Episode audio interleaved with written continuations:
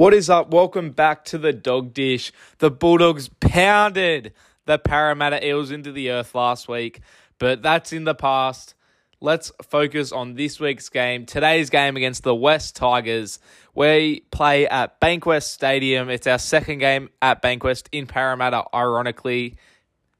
It's ironic because we absolutely destroyed the Eels last week, and now we head into the centre of their home turf to take on the West Tigers, who are coached by ex Bulldogs halfback and club legend Brett Kimmorley after Madge Maguire was sacked uh, early last week.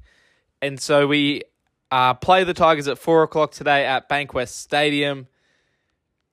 And well, we look to make it two wins in a row. If we win, we jump to 13th guaranteed.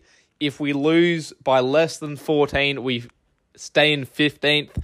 And if we lose by more than 14, we go back to last position, who uh, which is currently occupied by the Titans. So it's not it, it kind of is a spoon bowl, but not as much as it was the last time we played the Tigers. Keep in mind last time we played the Tigers, we had a shocking first half. We came out into the second half, scored a bunch of points early, and that was the week that Trent Barrett got sacked. So it's safe to like it was very disrupted that week. So there were plenty of excuses to lose, and we won the second half. Am I looking for positives? Yes, I am. But why not? When you beat the Eagles 34 to 4, you can look for whatever you want to do. Let's go over the team list. Jake Averillo at fullback still. He had a cracker game last week, scored a beautiful intercept try. I've wanted him at fullback, and he's been picked at fullback again. We've got Jacob Kiraz on one wing with um, Corey Allen, his center. They were named in those spots last week. They ended up swapping with Kiraz playing center and Allen on the wing. I don't know if that'll happen again. Um, Aaron Schoupp is the other center with Josh Addo-Carr having one last game to try and secure a New South Wales jersey. He's the other winger. And Matt Burton, who is being reported to have an Origin jersey is at five eighth. Uh, the Daily Telegraph reporting he's going to be picked at centre in Origin.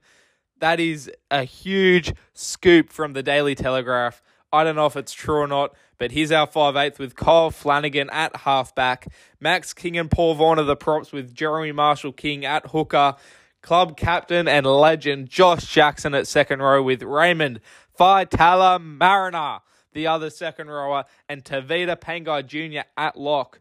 He was named at prop last week. Well, he started at prop. He was named on the bench, blah, blah, blah. He started at prop last week. Max King was lock. They've swapped positions. Interesting to see if that goes ahead because I thought Tevita Pangai Jr. had a sensational game at prop last week.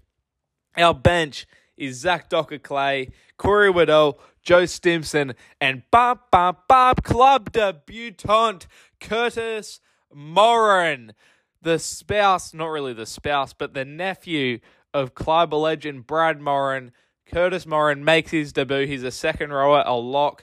And in the reserves, we have Isaac Lumelume, a signing from the Storm, yet to play first grade for the Bulldogs, and another young gun who hasn't made his NRL debut, Jaden Tanner, is looking likely to be 18th man. That's how the Bulldogs look. Now let's see how the Tigers, those losers, look. They've got Laurie at fullback, Nofoaluma and Maumalo are their wingers. Stafford, Toa, and Kepaoa are the centres. Brooks and Hastings are the halves. Tamou and Musgroves are the front row with Liddle at hooker. Garner and Tuolungi are the second rowers with Joe Ofahengaue Gowie at lock. For Manu Brown, who scored two tries against us last time, and ex Bulldogs legend is in the 14 jersey with Alex Twal, Alex Seyfarth on the bench, and Adam Doueihi making his return from an injury late in the season last year. It's his first game in a long time. And I've read during the week that Brett Kimmorley said he'd play limited minutes off the bench at centre. I don't know if that'll be true or not. I think once they go into the sheds at halftime down 30 0 to the Bulldogs, they might throw him in the halves or something. But look, I'm not the Tigers coach. I don't know what they're going to do with him, but that's the team lists. If you are heading to the game today, Get there nice and early. Check out the Parramatta area. Go to Peter Wynn Score. Buy yourself some Bulldogs merch. and it is members appreciation round. So there's meant to be lots of giveaways, lots of prizes, all sorts of fun stuff. We have the family fun zone, of course, uh, jumping castles, a mechanical football, fairy floss. You can get photos with the cheerleaders, with the mascots. It'll be a great day. The weather, it's not meant to be that bad. I did read that it was meant to rain. I think that's changed now, but who cares? Rain, hail, or shine, the Bulldogs are going to pound the Tigers into the core of the earth and place them in the bin with the Parramatta Eels because the Bulldogs are the greatest sporting team of all time.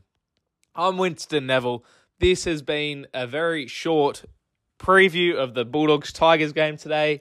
I'm sorry it wasn't that long. I don't have that much to talk about. I probably could talk about heaps of stuff, but I'm not going to go looking for stuff to talk about. If you have any questions or want to leave a little voice message on Spotify or something, there's like a link somewhere. You can leave a little voice message. Suss that out if you want to.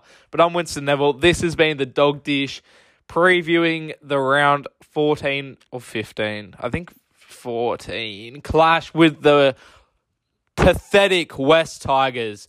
Go the doggies.